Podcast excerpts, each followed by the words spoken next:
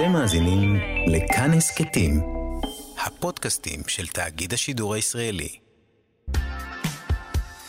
פופ-אפ עם אלעד בר-נוי.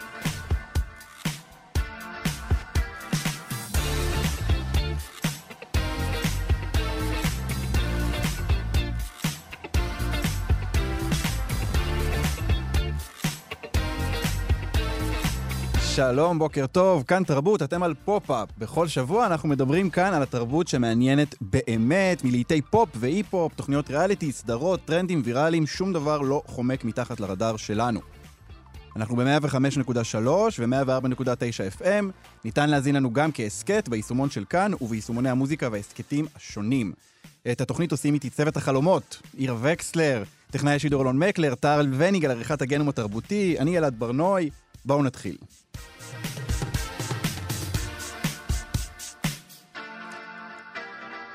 האם אנחנו לבד ביקום? האמת נמצאת שם בחוץ, ובקרוב אנחנו הולכים לגלות אותה. היום או בימים הקרובים הפנטגון צפוי לפרסם את הדוח שבו הוא צפוי לחשוף את כל מה שידוע לו לגבי עב"מים אה, וביקור אפשרי של חייזרים בכדור הארץ. ולקראתו אנחנו הולכים לעשות סקירה של מופעים של עב"מים בתרבות הפופולרית ולשאול מה בעצם החייזרים אומרים לנו על עצמנו לאורך השנים.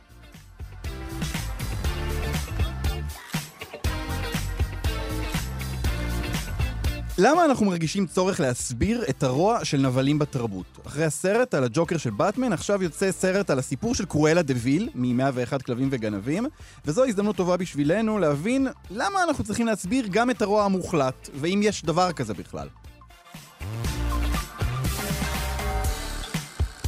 איך זה יכול להיות שאין לנו המנונים להט"בים או קווירים בעברית? לרגל פתיחת חודש הגאווה ננסה לשאול איך זה שכמעט אין פה יצירה פופית מיינסטרימית גאה, ולמה כשזמרים סטרייטים שרים על לארדים ואומרים אוכט שטרימי, זה לא בדיוק זה.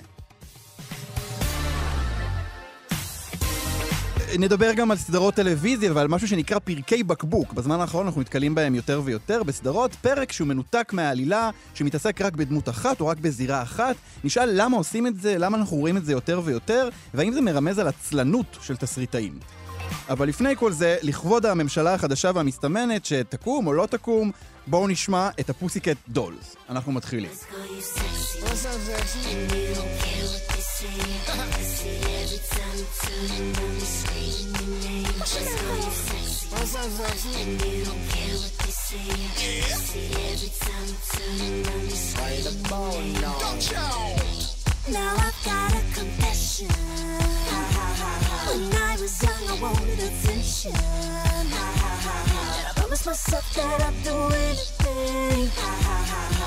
Anything. At all for them to notice me.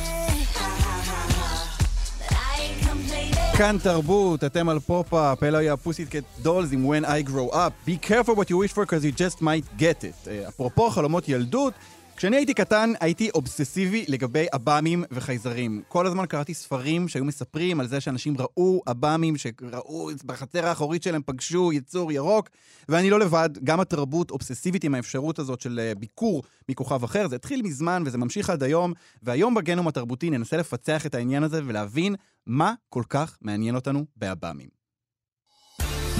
הגנום התרבותי. ב-30 באוקטובר 1938 שודרו ברדיו CBS האמריקאי שורה של מבזקי חדשות שהודיעו על פיצוצים מוזרים שנראו על כוכב מאדים. הם דיווחו גם על עצם בלתי מזוהה בצורת גליל שנפל מהשמיים על חווה בניו ג'רזי ועל פלישה אלימה של אנשי מאדים עם מכונות מלחמה שמפזרות עשן רעיל ברחבי ניו יורק. the now under. הדיווחים המשונים שודרו במסגרת תסכית הרדיו מלחמת העולמות, שביים והגיש השחקן והבמאי אורסון ווילס. התסכית היה עיבוד של הרומן מלחמת העולמות מ-1898, שכתב הרברט ג'ורג' ווילס, אבל אין קשר משפחתי בין השניים. על פי האגדה, מבזקי החדשות הבדיוניים האלה עוררו ברחבי ארצות הברית בהלה גדולה מצד אנשים שהיו בטוחים שחייזרים מרושעים באמת פלשו לכדור הארץ. על אף שזה סיפור נחמד, מדובר ככל הנראה בהגזמה, מאחר שלשידור היו אחוזי האזנה נמוכים מאוד. אלא שיותר מ-80 שנה עברו מאז, ומה שהיה סיפור מדומיין שהופיע במבזק חדשות מפוברק, הולך ונראה מציאותי מאי פעם. התהייה האנושית לגבי חיים מחוץ לכדור הארץ התחילה הרבה לפני אורסון ויילס והבהלה מאנשי מאדים. בשנת 170 לספירה ניתן למצוא טקסטים שמתארים מפגשים עם בני אדם שחיים בכוכבים אחרים. אבל המחשבה על חייזרים, כלומר על יצורים תבוניים אחרים, נחשבה לחילול הקודש. רק במאה ה-16 החלו להופיע טקסטים שמתחילים להניח את קיומם האפשרי של יצורים אחרים מכוכבים אחרים. לעומת זאת, תצפיות של עצמים בלתי מזוהים בשמיים היו מאז ומתמיד, כבר בחזיונות הנביאים, והמשיכו להופיע כמעט בכל תקופה. אבל המחשבה על הבאמים כפי שאנחנו מכירים אותם, כלומר צלחות מעופפות מתקדמות שבאו מכוכב אחר, נעשתה פופולרית בעיקר מתחילת המאה ה-20, עם ימיה הראשונים של התעופה, כשהעצמים מעופפים החלו להופיע בשמיים ולעורר את דמיונם של אנשים. קשה לחשוב על אורחים שמבקרים בתרבות הפופולרית יותר מאשר מינים פולשים של חייזרים. המלחמה הקרה והמרוץ לחלל, עם החשש מפני פלישה רוסית לארצות הברית, הציתו את חרדתם של אנשים מפני כל מה שנוגע לטכנולוגיה מתקדמת ולחלל. בשנות ה-40 וה-50 פרחו הדיווחים על תצפיות של הבאמים בארצות הברית, מה שהוביל לתור הזהב של ספרות המדע הבדיוני והקומיקס, שקשרו בין אותם עצמים מעופפים לפלישה של זנים מכוכבים אחרים.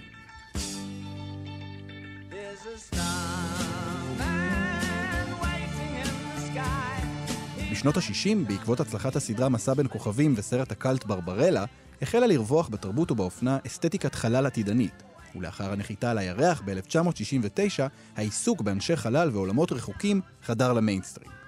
כך למשל אלבומים כמו עלייתם ונפילתם של זיגי סטארדסט והעכבישים ממאדים של דיוויד בואי מ-1972 והצד האפל של הירח של פינק פלויד מ-1973 ניסו לדמיין את החיים על פני כוכבים אחרים. העיסוק הזה המשיך עם סדרת סרטי הנוסע השמיני, שהציגה כמה מהחייזרים האלימים והמפחידים ביותר שנראו על המסך. ומנגד סרטים כמו E.T. או סדרות כמו אלף, שמילאו את שנות ה-80 בחייזרים מתוקים וחביבים. אבל נדמה שאין תקופה שבה חשבנו על חייזרים יותר מאשר ה nineties.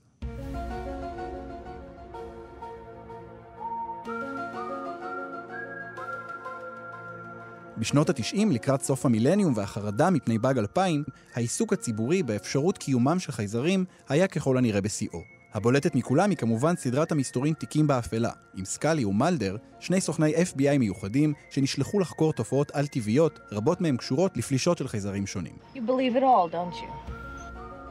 לעומת זאת, הסדרה מפגשים מהסוג האישי, שבמרכזה חבורה של חייזרים שמתחזים לבני אדם כדי לחקור את המין האנושי, העניקה take אחר וקומי על האפשרות של פלישה כזאת. Transmission incoming from the big giant head. Thank you for calling the big giant head.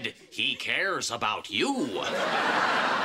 גם סרט האקשן היום השלישי והסרט הפרודיה פלישה ממאדים, שיצאו שניהם בשנת 96, תיארו פלישה אלימה וניסיון השתלטות של חייזרים על כדור הארץ, כל אחד בטון שונה לגמרי.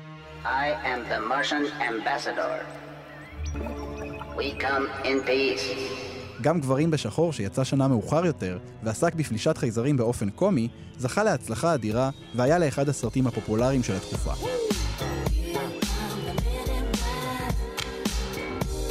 חייזרים הופיעו אז בכל מקום. במוזיקה, באופנה, בתחפושות, אפילו בצעצועי ארוחות הילדים של מקדונלדס. גם מבזקי החדשות הוצפו בתצפיות של צלחות מעופפות ויצורים ירוקים עם עיניים גדולות, ובעדויות של אנשים שסיפרו שנחטפו על ידי חייזרים שעשו בהם ניסויים משונים. גם בחברון ינחתו חלליות וחייזרים יפייסו בין ביבי לערפאת. אלה רק כמה מהאמונות החיוביות של המאמינים. גם אלינו הגיע הטרנד הזה. בשנת 93 ראה אור הספר "הפנים קדימה", חוצן בחצר האחורית, שבו כתבה המחברת ציפורת כרמל על לא פחות מ-30 נחיתות של חייזרים בחצר האחורית שלה, ביישוב קדימה מכל המקומות. בשנת 2000 יצאה הסדרה "היעלמות", שביים אילן שושן, ועקבה אחר שני שרלטנים שמביימים חטיפות של חייזרים. אבל השיא, או אולי יותר נכון לומר, השפל, היה במשדר המפורסם של דודו טופז מ-97, שבו הבטיח שינחית חייזרים בשידור חי בערוץ 2, כשבסוף היה מדובר בציפי שביט בתוך תחפושת ירוקה. שוקי! שוקי, תחזור אליי! ואני גם נחנק בתוך המסכה. אפשר לחלק בגסות את ייצוג פלישת החייזרים בתרבות הפופולרית עד סוף שנות ה-90 לשלושה סוגים. הראשון, החייזרים כמין אלים שרוצה להשמיד את כולנו. השני, החייזרים כמין סקרן שמעוניין במפגש בין כוכבים מעניין. והשלישי, החייזרים כמצע טוב לסאטירה ולפרודיה גרוטסקית. ואז הגיע 11 בספטמבר.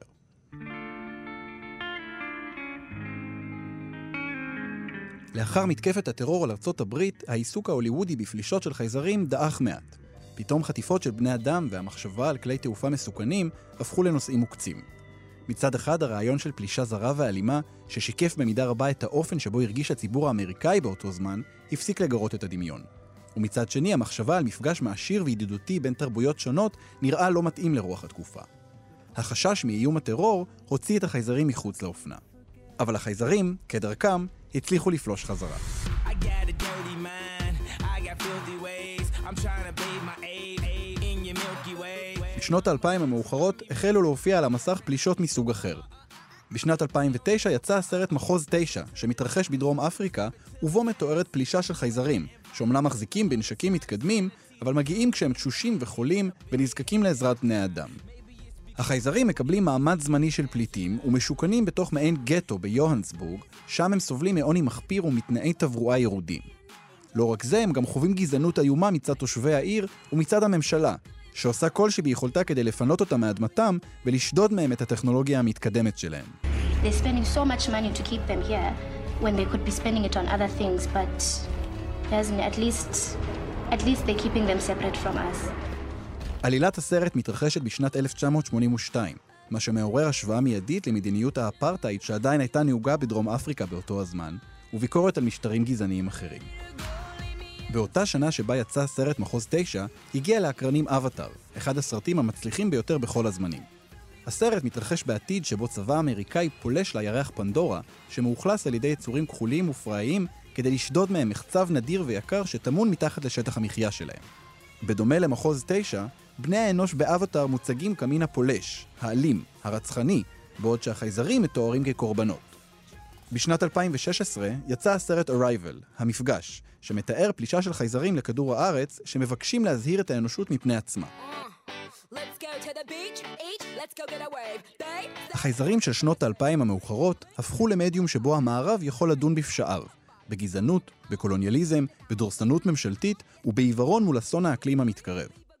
אם פעם יוצרי קולנוע נחרדו מאותם יצורים מפחידים עם נשקים מתקדמים וחלליות משוכללות, היום הם מבקשים לומר לנו שהיצור המסוכן ביותר ביקום נמצא כאן, בכדור הארץ. אופן העיסוק התרבותי בפלישה של חייזרים יכול ללמד אותנו בעיקר על החרדות שמעסיקות אותנו בכל תקופה. אם זו החרדה מפני טכנולוגיה, אם זו החרדה מפני האחר, ואם זו החרדה המצמיתה מכולן, החרדה מפני עצמנו. עדיין לא ברור כיצד הדוח של הפנטגון ישפיע על האופן שבו אנחנו חושבים על האפשרות של חיים בכוכב אחר. אבל יכול להיות שמה שמעניין לבחון זה לא רק אם יש חיים בכוכב אחר, אלא מה אנחנו יכולים ללמוד מהם על החיים שלנו בכוכב הזה.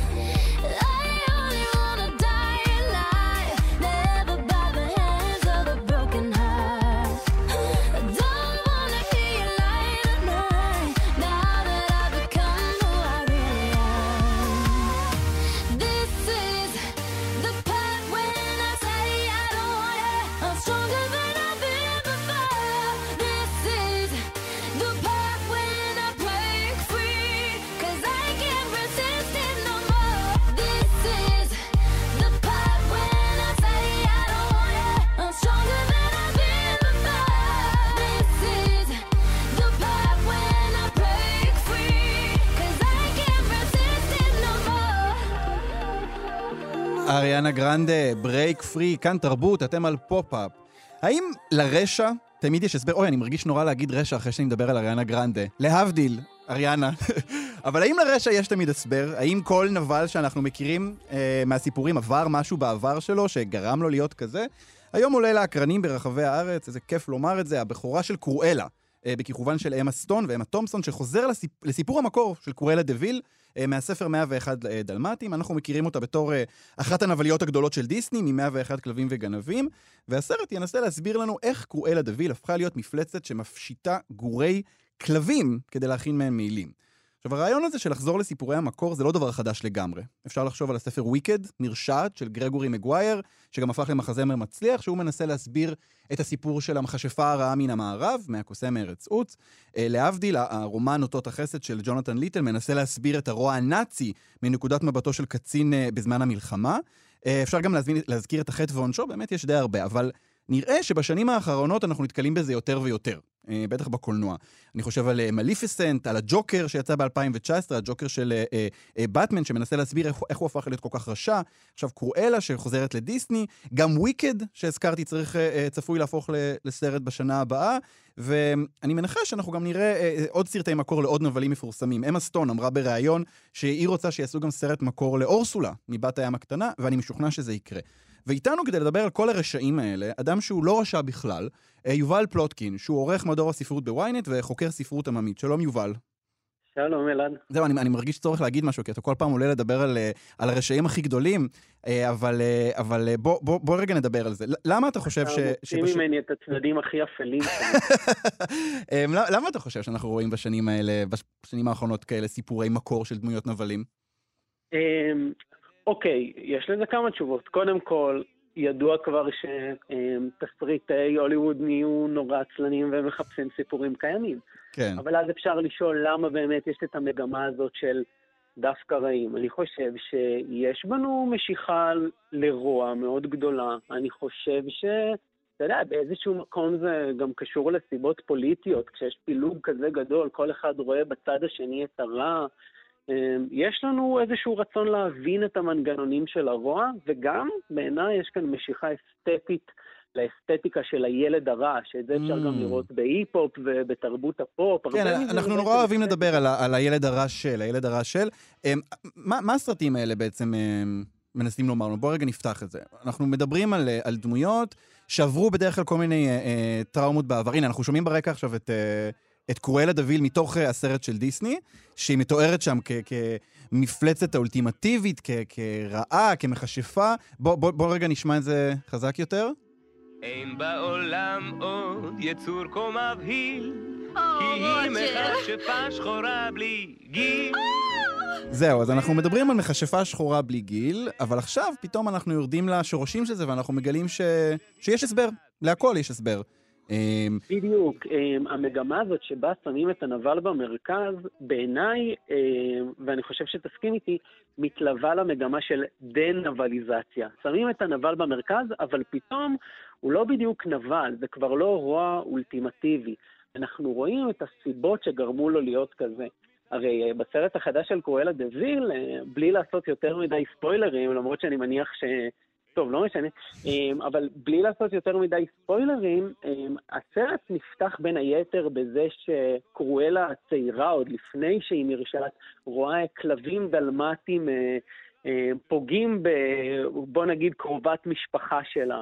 אפילו לרוע, אפילו הרוע שמופנה כלפי כלבים, הוא מוצדק באיזשהו אופן. כלבים דלמטיים ספציפית, הם... הם אבל בעצם... בדיוק. אז, אז בכל, בכל כל נבל עכשיו שאנחנו מקבלים בקולנוע, אנחנו מגלים או... טראומה, טראומת עבר, מישהו שהתעלל בהם נגיד. במקרה של הג'וקר זה הסבר יותר נפשי, סוציולוגי, נכון? בדיוק, במקרה של הג'וקר, אמ, זאת המערכת שדיכאה אותו, אלה, אמ, זה היחסים בין אימא שלו לאבא שלו, אמ, הוא עבר איזושהי התעללות ולא הייתה לו ברירה למעשה אלא להפוך לנבל. אתה כצופה אומנם סולד מהאלימות שלו, אבל אתה מאוד מזדהה עם הכעס, עם הזעם שלו. אתה חושב ש, שמה שאומרים לנו זה בעצם שאין נבלים רעים, יש רק נבלים שרע להם? אה, אני חושב שבאיזשהו מקום זה בדיוק זה. אני חושב שיש את, ה, יש את האמירה הזאת שהרבה אנשים אה, אלימים זה אנשים שסבלו מאלימות אה, בילדים, בילדות שלהם, והסרטים האלה עושים בדיוק את הדבר הזה. לא מדובר כאן ברוע טהור, אולטימטיבי, חסר גבולות, לא מוסבר, מדובר ברוע שהוא או פסיכולוגי או פוליטי, וזה מה שמוביל אותי למחשבה שיש כאן ניסיון לקבל ולהבין ולהכיל את הרוע. זה, אנחנו עכשיו נמצאים ב- ב- באיזה מקום כזה, נכון? ה- אנחנו עושים לנו קצת סדר בעולם. לכל דבר יש הסבר. כלומר, מאחורי כל uh, התנהגות פושעת יש איזשהו מנגנון בעייתי. הרבה פעמים אנחנו נלך באמת למקומות פוליטיים עם הדבר הזה, אבל זה הרבה יותר קל לתפוס את זה מאשר לקבל את האפשרות שיש פשוט אדם רע בעולם. אדם פשוט שהוא רע, שנהנה לעשות דברים, דברים רעים, שאוהב לפגוע, בלי טראומה, בלי רקע סוציולוגי, בלי מחלות נפשיות, פשוט רוצה להזיק. לחלוטין, אבל אני גם חושב שזה מס שצריך לשלם, חוץ מהאג'נדה הפוליטית הזאת של להבין, יש כאן איזשהו מס שצריך לשלם כששמים מישהו במרכז של סרט. קודם כל צריך להצדיק את זה, וצריך שהילדים שלך יראו את הסרט, אז אתה חייב uh, להרגיש שזה לגיטימי. וגם יש פה איזשהו עניין שבשביל שאתה כצופה תזדהה עם דמות מסוימת, um, אתה חייב לראות אותה כדמות uh, מורכבת. לראות סרט של מישהו ש... אגב, יש סרטים שעושים את זה, אני חושב נניח על חייבים לדבר על קווין, זה סרט על מישהו שנולד רע, אבל לא איתו אתה מזדהה בסרט, אתה מזדהה עם הקורבנות שלו. אמ, כצופים אנחנו מזדהים עם הדמות הכי עגולה, אמ, הכי... אמ, הכי רגישה, זה, הכי... זה, זה מעניין מה שאתה אומר, אני חושב על, יש את חוקרת הספרות, אלין סקארי, ש, שהיא אמרה שכדי ל, ל, להזדהות, אה, להרגיש אמפתיה כלפי פשע שנעשה, אז זה לא עוזר להסתכל על הקורבן, אלא להסתכל על הכלי התוקפן, כלומר על האקדח. על הכלי שעשה את האירוע. כי אם אנחנו מסתכלים על קורבן, נורא קל לנו לתרץ את זה ולהגיד, טוב, הוא עשה ככה ולכן זה הגיע לו. וכשאנחנו מדברים על כלי הנשק או על, על הפוגען, זה יותר קל לנו לקבל. אבל, למרות האמירה הזו, בעצם מה שאנחנו עושים כאן זה בדיוק את אותו דבר. אנחנו מסבירים את התוקפנות שלו באמצעות אה, סיפורים אה, פרטיים או מנגנונים פוליטיים. אמ, מה שבעצם מעלה את השאלה, האם אנחנו מצדיקים בזה את הרוע.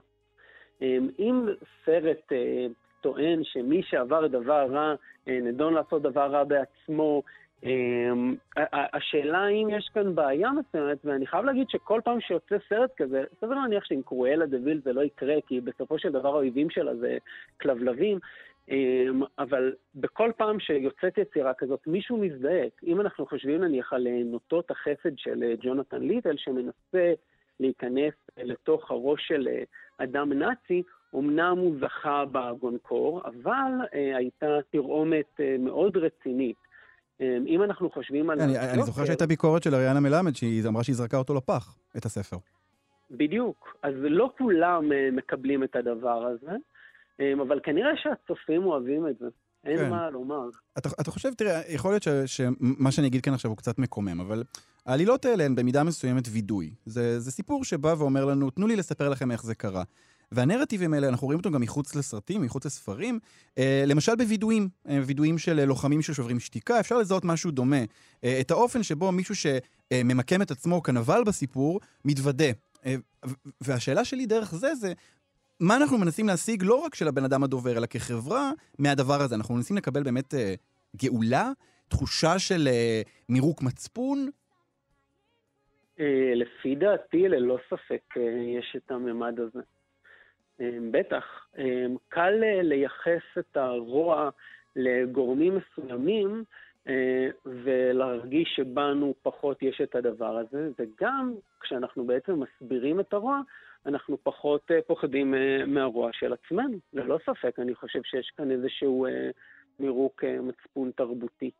אני חושב גם על זה שאנחנו מדברים היום הרבה על זה שיש, לכל סיפור יש שני צדדים, וזה זה, זה קצת מתחבר באמת, אנחנו מדברים הרבה על פוליטיקה עכשיו, אבל אני חושב שזה בלתי נמנע, על פוליטיקה ליברלית כזו, של כל סיפור צריך לשמוע את הצד השני שלו, יש איזה רלטיביזם כזה בכל מה שקשור ל, לרוע וטוב.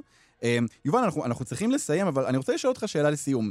אם היית יכול לבחור אה, איזשהו נבל, ספרותי, קולנועי, טלוויזיוני, איזה, לאיזה נבל היית רוצה לחזור לסיפור המקור שלו? אז, אז באמת חשבתי על זה, וחשבתי על אה, דווקא נבל לא אנושי, אה, שזה בעצם המחשב הלמי מהסרט אודיסאה לחלל אוקיי. של קובריק. ואני אסביר למה. הרוע שלו נראה לכאורה כרוע אולטימטיבי בהתחלה. אה, הוא בעצם פוגע בבני האדם ומוכן אפילו לסכן את החיים שלהם. אבל יש כאן משהו מעניין, כי זה פותח אה, אה, פתח לסוג אחר של רוע, לרוע שהוא לא אנושי, לרוע שהוא רוע של בינה מלאכותית. וזה היה, אני חושב, מאוד מעניין לראות אה, סרט או לקרוא סיפור על האופן שבו מכונה יכולה להפוך להיות אה, מרושעת. מעניין, זה, זה גם מתחבר למה שאמה סטון אמרה על אורסולה, שהיא רוצה לראות איך יצור שהוא לא אנושי הופך להיות אה, אה, רשע. אני מניח שהנושא הזה עוד יעלה לדיון, כי אני, אני באמת חושב שזה משהו שנכנס יותר ויותר אה, בתרבות הפופולרית. אה, טוב, אז דיברנו על קרואלה. יובל פלוטקין, תודה רבה לך. תודה, אלעד.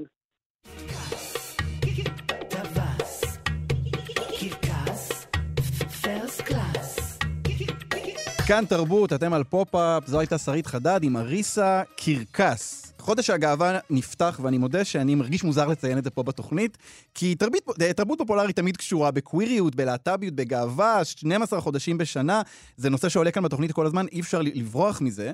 אה, אבל בחודש הקרוב אנחנו בכל זאת ננצל את האירוע הזה כדי לשאול שאלות עקרוניות על הקשר שבין פופ וגאווה. אה, אני רוצה רגע שנאזין לקטע הבא, ותנסו לחשוב מה, מה מקשר בין כל השירים שנשמע. תל אביב, יא חביבי תל אביב, תסתכל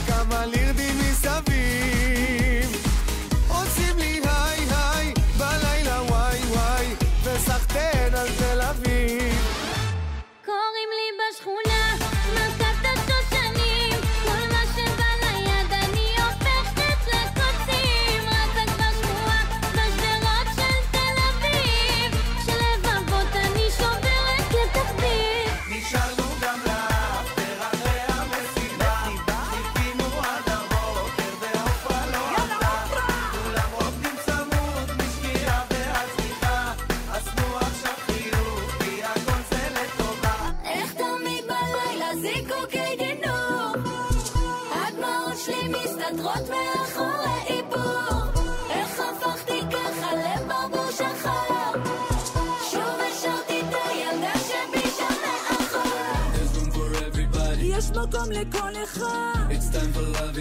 רק שלא תגמור לבד. טוב, אז אה, כל אלה שירי גאווה, המנוני פופ שיצאו במסגרת אה, מצעד הגאווה, מצעדי הגאווה של השנים האחרונות, אה, בשיתוף עיריית תל אביב, או ליינים של מסיבות כמו אריסה או אביטה.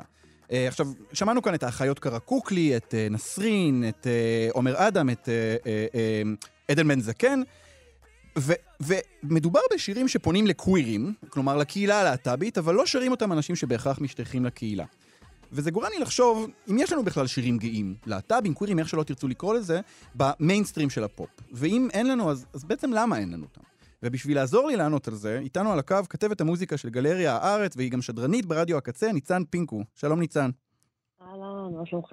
מה, מה חשבת על המיקס שעשיתי של כל השירי גאווה האלה? אהבתי, איזה מחרוזת, וואו. רצתי פה בריקודים. בקרוב, בקרוב זה יהיה בהופעות, אומנים יתחילו לבצע את המחרוזת, מחרוזת גאווה, היא תתפרסם. אה, ניצן, אולי לפני שאנחנו מדברים על אה, פופ מקומי, בואי נדבר קצת על איך זה נראה בעולם, נגיד במוזיקה אמריקאית, או בכלל, יש, יש אה, אומנים, אה, אה, שירים קווירים גאים במיינסטרים? בטח, אז בעצם מה שקורה זה שאנחנו קצת, קצת מאחור. Um, כמובן שגם בעולם הרבה מאוד אומנים שהם, uh, הזהות המינית שלהם היא לא קווירית, מבצעים שירים בנושאים האלה, אבל רוב האומנים ש, שעושים את זה הם אומנים שבאמת זה חלק מהחיים שלהם ומספרים את הסיפור שלהם, כמו למשל ליל נס אקס שהוציא את uh, מונטרו, כל מי your name, אחד כן. מהשירים הכי חשובים וגם הקליפים הכי חשובים שיצאו השנה, כן. ובכלל בהיסטוריה הקווירית, אני בטוחה שהשיר הזה יעשה, כבר עושה מהפך בדרך שבה ראפרים וראפריות מתייחסים לנושא הזה. אמ, אני חושבת שאצלנו יש באמת איזו הפרדה בין מישהו שיש לו זהות קווירית לבין מישהו שעושה מוזיקה שמשויכת לקוויריות. עם כל האהבה שלי לעומר אדם ו- ותל אביב וזה, ובאמת זה שיר שכשיצא אני מאוד מאוד שמחתי כשהוא יצא, כי הרגשתי שהוא נותן איזושהי לגיטימציה לסגנון חיים קווירי, כן. שלא הייתה שם בהכרח. ובכל זאת, כן, זה קצת צורם שהיינו רוצים, אני אומרת היינו, ואני מתכוונת לאני הייתי רוצה, שהקהילה, כאילו, אני אומרת, אני חושבת שהרבה אנשים בקהילה, גם, אני חושבת שאני לא מדברת רק בשם עצמי, הרבה אנשים היו מעוניינים אה, שיהיה מישהו שייצג אותם, שהוא משלנו במרכאות, כלומר, מישהו שזה באמת אורח החיים שלו ולא אה, רוכב על הטרנד. לכאורה. אז, אז, אז בואי רגע נדבר על זה, אוקיי? בשבוע שעבר הזמרת אה, אלה לי, אלה לי להב, היא אמרה בחדשות 12, אה, אני לא הולכת לפי הגדרות. לא סטרייטית, לא לסבית, לא כלום. אני חושבת שכל בן אדם מתאהב בבן אדם, ואני לא חושבת שצריך להכניס מישהו לתוך קופסה ולקרוא לו בשם מסוים רק בגלל מה שהוא אוהב, ואני התאהבתי בה, היא מדברת על החברה שלה. עכשיו, אני חושב שזו אמירה מאוד מתקדמת בשביל האם-אימא של המיינסטרים הישראלי, ערוץ 12, אבל כן. זה, זה מתחבר מאוד למה שאת אמרת, על איזושהי הפרדה בין התוכן, או אפילו האסתטיקה של היצירה, לבין החיים של, ה, של היוצר. בדיוק. עכשיו, היא ממש בתחילת הקריירה שלה, אז אנחנו עוד לא... קשה לדעת בדיוק איך זה, איך זה הולך להיראות. יש איזשהו טשטוש בגבולות האלה עכשיו, אני חושבת, עם בית משוגעים של רן דנקר, שזה שיר מאוד מאוד מצליח, כן. שמאז שהוא יצא כל הזמן נשאר ב top five של, ה, של המצעדים. אמ, והוא כן מספר שם על הביסקסואליות שלו באופן עקיף, Mm. ואומר, בגלל שזה שיר אוטוביוגרפי, אז הוא מספר שם אמ, שהוא שכב אז עם חצי עיר. כן. זה גם חיובי, בגלל שהוא מדבר על הניסיון המיני שלו בלי להתבייש, וכמשהו שהוא לגיטימי וחוויית חיים שהיא ממש בסדר ו- ו- וטובה. ומצד שני, יש כאן איזה סטריאוטיפ של ביסקסואלים, שזה אומר אנשים שנמשכים גם לגברים וגם לנשים, שהם כאילו, אתה יודע, הם שכבים עם כולם, אין להם גבולות, הם רק כן. רוצים סקס, זה כל מה שמניע אותם. אבל אבל בעצם, עדיין, בעצם זה טוב שזה שם. ה- זה ה- טוב- זה- התוכן זה הזה. הוא עדיין, זה, זה קצת משונה, כי אני חושב למשל על זה שבעבר היו לנו אה, אה, זמרים שהיו על ה ticket הזה של גיי או של טראנס נגיד, אה, עברי לידר, דנה אינטרנשיונל זה השמות שעולים לי הכי חזק אה, אצלנו, והם היו שרים באופן מאוד מאוד מאוד ברור על, על מה מדובר. כלומר, אה, אה, עברי לידר הוא שר את מרי לנצח, אני, ואני... אני לא לגמרי יודע להסביר, אולי תעזרי לי להסביר את זה, למה היום, אני לא חושב ששיר כמו מרי לנצח היה יכול לצאת. אה, זו שאלה מעניינת. אני דווקא חושבת שהוא כן היה יכול לצאת, אבל עדיין אנחנו לא שם. אני חושבת שיש היום, אה, הקורלציה בין מסחריות לבין מיינסטרים עלתה מאוד. רוב השירים שיוצאים היום, של האומנים הגדולים, כמו סטטיק ובן אל, למשל, כאלה, זה אה, שירים שהם אה, יוצאים כחלק מקמפיין מסחרי. וזה מובן לי למה מרי לנצח, לצורך הדוגמה, הוא פחות מסחרי, הוא לא מוכר כלום. הוא מספר סיפור. והיום אנחנו פחות בשירים שהם storytelling ויותר בשירים שהם מכתבי אהבה לאלוהים, כמו אה, כל הפופ האמוני, שבעצם זה רוב הפלייליסט של גלגלצ ביום כן. uh, כרגע. Uh, אומנים כמו לדוגמה חנן בן ארי ועידן חביב וזה.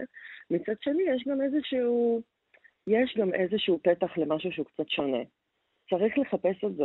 את לא- מדברת לא על, אה, על שירים. שמנסים למכור לנו משהו, והקישור שאת עושה כאן בעיניי הוא מדהים. ב- אה, השירים שמוכרים לנו את ה... את ה לא יודע, נקרא לזה אהבה לאלוהים, אה, ושירים ש- ש- שהם ליטרלי מוכרים לנו משהו, כלומר, אה, מוצר, אה, כן. מוצר כלשהו, שאני חושב שהיום זה כבר הפך להיות כל כך מקובל לראות קליפ שמופיעים בו מוצרים, או שיר, ש, או שיר שממש מדבר על מוצר, אה, ו- ובעצם מה שמוכרים לנו, השירי גאווה האלה, בדרך כלל, זה תל אביב.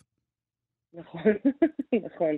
יש אה, מה שנקרא, יש תיאוריה שנקראת pinkwashing, שאומרת שאנחנו, הרבה פעמים עיריות ומוסדות שיש להם כוח, הם מנסים להראות כמה הם מתקדמים מבחינה אה, קווירית, מבחינת החוקים וה, אה, והדרך שהם עשו כדי לעזור לשוויון זכויות בקהילה הקווירית, אבל בעצם זה לא בהכרח. הרבה פעמים זה מתבטא יותר בלצייר אה, מעבר חצייה בצבעי דגל הגאווה, ופחות כן. ב... פחות בחקיקה ופחות במקומות ומרחבים שהם טובים לקהילה הקווירית ובאמת עוזרים למשל לילדים שאין להם איפה לגור כי ההורים שלהם זרקו אותם מהבית, זה- או זה- לכל זה מיני ממש, אה, בתהליך שינוי. זה תעשייה שלמה מה ש- שיש היום, שיש לזה הרבה שמות, אה, אה, כלכלה ורודה או גיי קונומיקס, שחברות מבינות שיש פה איזשהו נתח שוק, אה, שאם הם יפנו אליו חודש בשנה, בדרך כלל זה חודש יוני, הם, הם ימקסמו רווחים, ו, ומתוך השיחה שלנו בעצם עולה שהיצירה הגאה המרכזית בישראל, כלומר זו שבמיינסטרים, היא בעצם תוצאה של קידום מכירות. נכון, אני מסכימה עם זה במאה אחוז. יכול להיות שבאמת יש מאחורי זה איזשהו גם רגש חיובי של לנסות, לק... לנסות לקדם פה אה, אידיאולוגיה שבסך הכל מקדמת אה, אה, אנושיות והכלה והבנה של האחר והשונה. אה, ומצד שני, כן, כשזה קורה זה בעיקר נועד לקדם עוד מישהו, בין אם זה עיריית תל אביב וה... וה... לכאורה האג'נדה שלהם, או אם זה באמת איזשהו מוצר. זה מעניין, אני, אני, אני חושב על זה שיש איזושהי תחושה היום, ב, נגיד בעיתונות, שנגיד אה, יש אומן שהסיפור שלו זה שהוא הומו, אז זה- לא סיפור גדול, כי אנחנו כבר כחברה יודעים לקבל את זה, ויש היום אה, חברי כנסת בכל מפלגה שהם כאלה, ו, וזה כבר לא issue, כאילו התקדמנו כחברה. אבל במובן מסוים, המצג הזה גם, גם מנטרל את הצורך בלספר סיפורים כאלה. ו- וזה זה מתחבר למה שאת אומרת על storytelling, כי, כי הסיפור הזה קצת נעדר עכשיו, אני חושב, מה, בטח מהפופ הישראלי. כלומר, זה סיפור שכאילו כבר התרגלנו אליו, אז לא צריך לספר אותו, אבל אני לא בטוח שזה מתיישר עם, עם חקיקה או הגנה על זכויות או שאר הדברים האלה. בדיוק, זה בעצם מנותק מזה, מאוד. יש איזה, אמ, איזה אמ, מצג שווא באמת, שאנחנו במקום יותר טוב, ואנחנו מבינים כחברה ויודעים לקבל, אבל אנחנו רואים את זה בהרבה מהמפלגות, אם אנחנו מסתכלים על המצב הפוליטי לרגע, הרבה מהמפלגות שהולכות לנהל עכשיו את העניינים, יושבים שם אנשים שהם בעד טיפולי המרה, שזו פרקטיקה מאוד מאוד אלימה ששייכת לעבר המזעזע שלנו, שגם מנסים למחוק לאנשים את האישיות. כלומר, יש, יש הרבה אנשים שהיו מעדיפים שקוויריות לא תהיה קיימת, שיושבים כיום במקומות של מקבלי החלטות. וכרגע אין איזה שיר מחאה סוחף שנועד לפתוח את עינינו לדבר הזה, אלא באמת יותר קמפיינים שנועדו אה, להשקיט את הרוחות ולהגיד, מה, מה הבעיה? הומואים יכולים, אה, הומואים יכולים לעשות הכל היום, לא? כן, כאילו, המאבק הכי אה, גדול גם... יכולים להיות שרים גם. המאבק הכי גדול, בדיוק, המאבק הכי גדול שהיה בעצם בהקשר הזה גם, הוא מאבק על הזכות להיות אה, נורמטיביים כמו סטרייטים, והמאבק על הזכות אה, לגדל ילדים ולהקים משפחה. עברי לידר שאתה הזכרת, שהיה מהפכן עם מרי לנצח, ועם השירים הראשונים, באמת עשה משהו שאף אחד אחר כאן לא עשה. אה, כיום הוא מוציא ספר ילדים, יש לו משפחה, הוא נכנס לתבנית ההטרונורמטיבית, כלומר, הנורמליות של הסטרייטים, כן. אה, ואני, וזה בסדר גם, כאילו, אף אחד לא חייב אה, לשאת אה, דגל כל החיים, וזה ממש בסדר, ממש בסדר לגדל משפחה ול- ולנהל חיים טובים, ואני מאחלת, באמת, אני מאחלת לו, לו רק טוב, ולכל האומנים שהזכרתי גם. ובכל זאת, זה היה ממש נחמד אם היה קול שהוא קול הרבה יותר defiant, קול שהוא הרבה יותר, שמנסה להתנגד למצב הקיים, ולא רק להנהן בראש ולקבל אותו. כן. זה יכול להיות, זה יכול להיות מעניין. ויכול אני, להיות אני, אני, אני, אני. מאחל לנו, אני מאחל, אה, אנחנו צריכים לסיים, אבל אני מאחל לנו שלמשל, אה, אה, אללי ובכלל, אומנים מהדור שלה, אה, יצליחו אולי להכניס את, ה, את הסיפור האישי שלהם, את, את הדבר הזה שנראה להם כל כך מובן מאליו, גם ליצירה, באופן שיהיה גם מתנגד ל- לצרכנות ולהנדסה הזאת שיש מאחורי לעיתים גדולים, ויצליחו באמת להביא מעצמם קצת, ואולי נצליח לראות את זה שוב במיינסטרים של הפופ. ניצן פינקו, תודה רבה לך. תודה לך.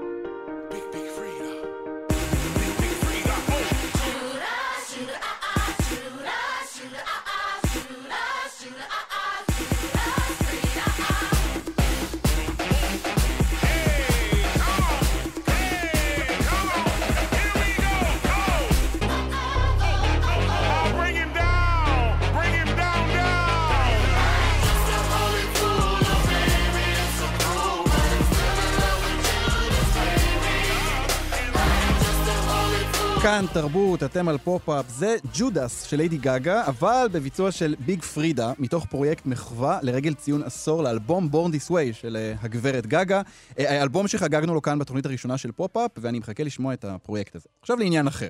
אם צפיתם בסדרה המפקדת, או בעונה החדשה של Master of None בנטפליקס, או בדי הרבה סדרות שיוצאות עכשיו, בטח שמתם לב לפרקים קצת אה, מוזרים. קצרים, אה, אה, פרקי קונספט נקרא לזה.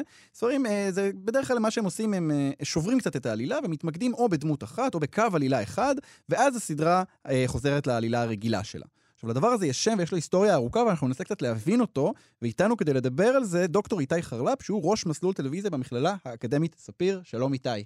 שלום, שלום. אז איתי, מה זה הדבר הזה? מה זה הפרקים האלה? בהתחלה זה התחיל, אה, קיבלת שם אה, פרקי בקבוק, והמטרה הראשונה שלהם היה לחסוך כסף. Mm, אה, אם נחשוב נגיד על סדרות כמו חברים, הסיטקומים הישנים האלה, אז אנחנו יודעים שיש את הסטים הקבועים, הדירות, הבית קפה, ומדי פעם, בכל פרק יש איזה עוד סט נוסף. כל סט כזה זה בעצם עוד קצת כסף. עוד ציוד, עוד עבודה. ומדי פעם בשביל לחסוך כסף החליטו בואו נעשה את כל הפרק רק בסטים הקיימים. או בואו נעשה את הפרק בכלל בחדר אחד. מהבחינה הזאת זה היה בעצם תוצר של עסק כלכלי שרצו לחסוך כסף.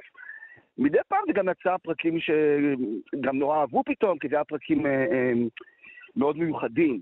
אבל המטרה הראשונה היה בכלל לחסוך כסף. ולאורך, זה נקרא פרק בקבוק מה? כי זה כאילו סגור בתוך בקבוק אחד? כאילו כאילו? מרכזים את הכל לתוך איזה משהו אחד, כן. Mm. כמו שיש אה, אה, פקק שמתרכז, אז הכל מתרכז לאיזה משהו אחד ומצטמצם שם. ואתה אומר שזה לאורך השנים הפך להיות משהו אה, שאנשים אוהבים, נכון? גם אוהבים וגם זה כבר הפסיק להיות עניין כלכלי. אה, הטלוויזיה הרי מאוד מאוד השתנתה בשנים האחרונות, ואנחנו, נגיד אם בארצות הברית אה, עונות היו 20 ומשהו פרקים בשביל להרוויח הרבה כסף, היום בגלל שכל העסק הכלכלי השתנה וזה לא רייטינג, אלא אנשים קונים אה, מנוי לנטפליקס או ל-HBO, כן. אז גם העונות יותר קצרות, וגם מדי פעם שמים פרק ששובר את הקונספט, וזה לאו דווקא בשביל לחסוך כסף, זה בשביל לתת לצופה והצופה חוויה אה, אחרת, מפתיעה, אה, יש לזה כל מיני אפקטים. אולי זה גם משהו אגב, ש- ש- כן. שקל לדבר עליו. אה, אה, אנשים יכולים להגיד, ראית את הפרק עם הזבוב? אה, ראית את הפרק עם המסעדה? כלומר, זה משהו שקל שיהפוך לוויראלי באיזשהו אופן. נכון, זה גם נורא קל להיכנס ככה לסדרה, כי אם יש איזה פרק שמנותק מהכל, נגיד האנה בבנות פתאום הולכת לאיזה רופא ומשחקת איתו פינג, פינג, פינג פונג כל הפרק, או הולכת לאיזה סופר שהטריד מינית ומדברת רק איתו, כן. אז אפשר להראות את הפרק הזה stand alone, ואז פתאום אני אוהב אותו, אז אני יכול לחזור לתחילת הסדרה ו...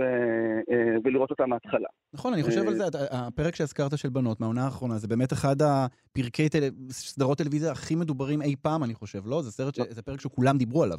כולם דיברו עליו, לי כמרצה אין בעיה להראות אותו לסטודנטים שלא ראו ולו פריים אחד של הסדרה ואפשר לדבר עליו, כי הרי היום רוב הסדרות, מה זה היום?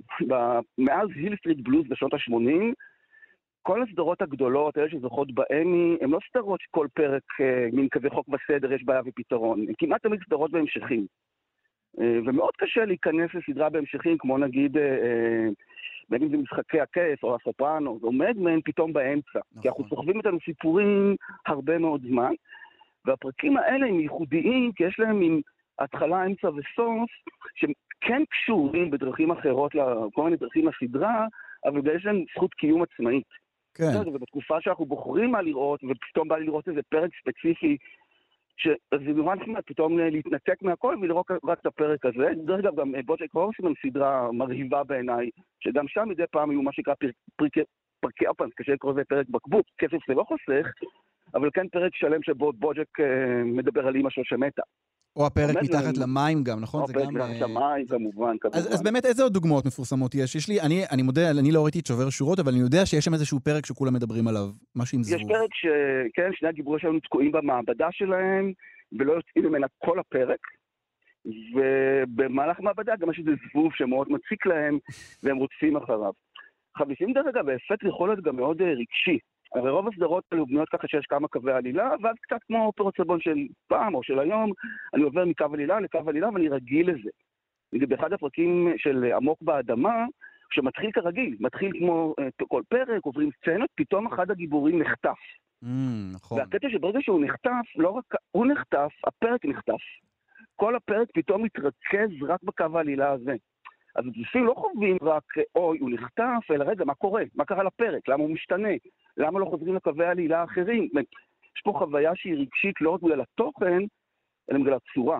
אני, אני רוצה גם לשאול אותך על זה, אנחנו, אנחנו קצרים בזמן, אבל מבחינת כן. תסריטאית, אתה חושב, אני, אני, יש לי נטייה להחמיץ אה, פנים אה, מול כל דבר שאני רואה בחיי, וכשאני רואה את זה, אז עד- עד מה שעולה לי לראש, חשבתי על זה מול המפקדת. מאוד נהניתי מהסדרה, אבל הרגשתי מהמם. שכשזה חזר שוב ושוב, שאולי יש כאן איזשהו קיצור דרך תסריטאי. לזרז תהליכים מאוד מהר, אז עושים יאללה, פרק קונספט, אה, פרק שמירות או פרק במטעים, ו- וככה סוגרים מלא קווי עלילה, כי מר- מרכזים את כל הדמויות במקום אחד.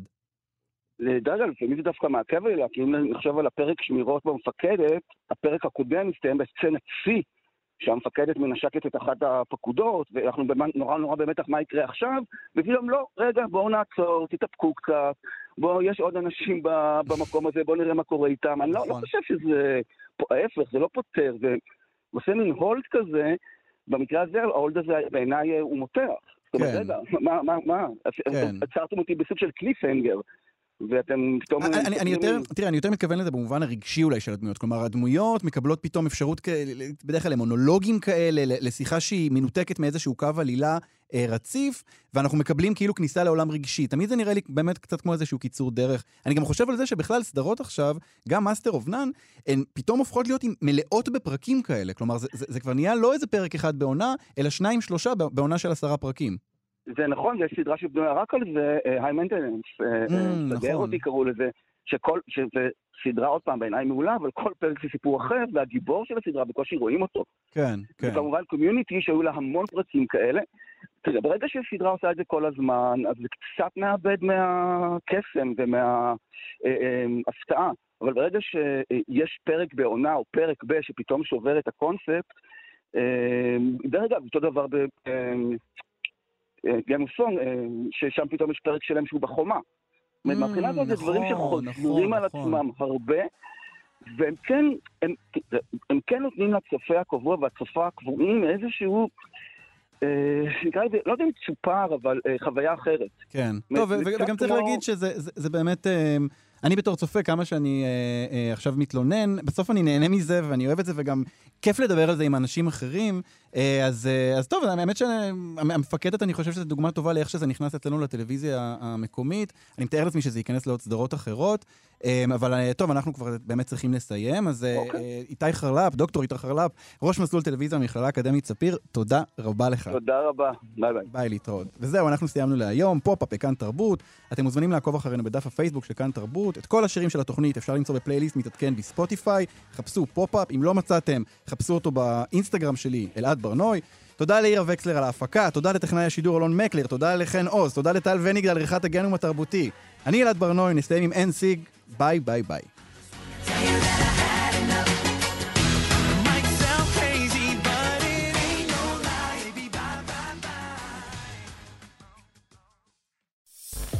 אתם מאזינים לכאן הסכתים, הפודקאסטים של תאגיד השידור הישראלי.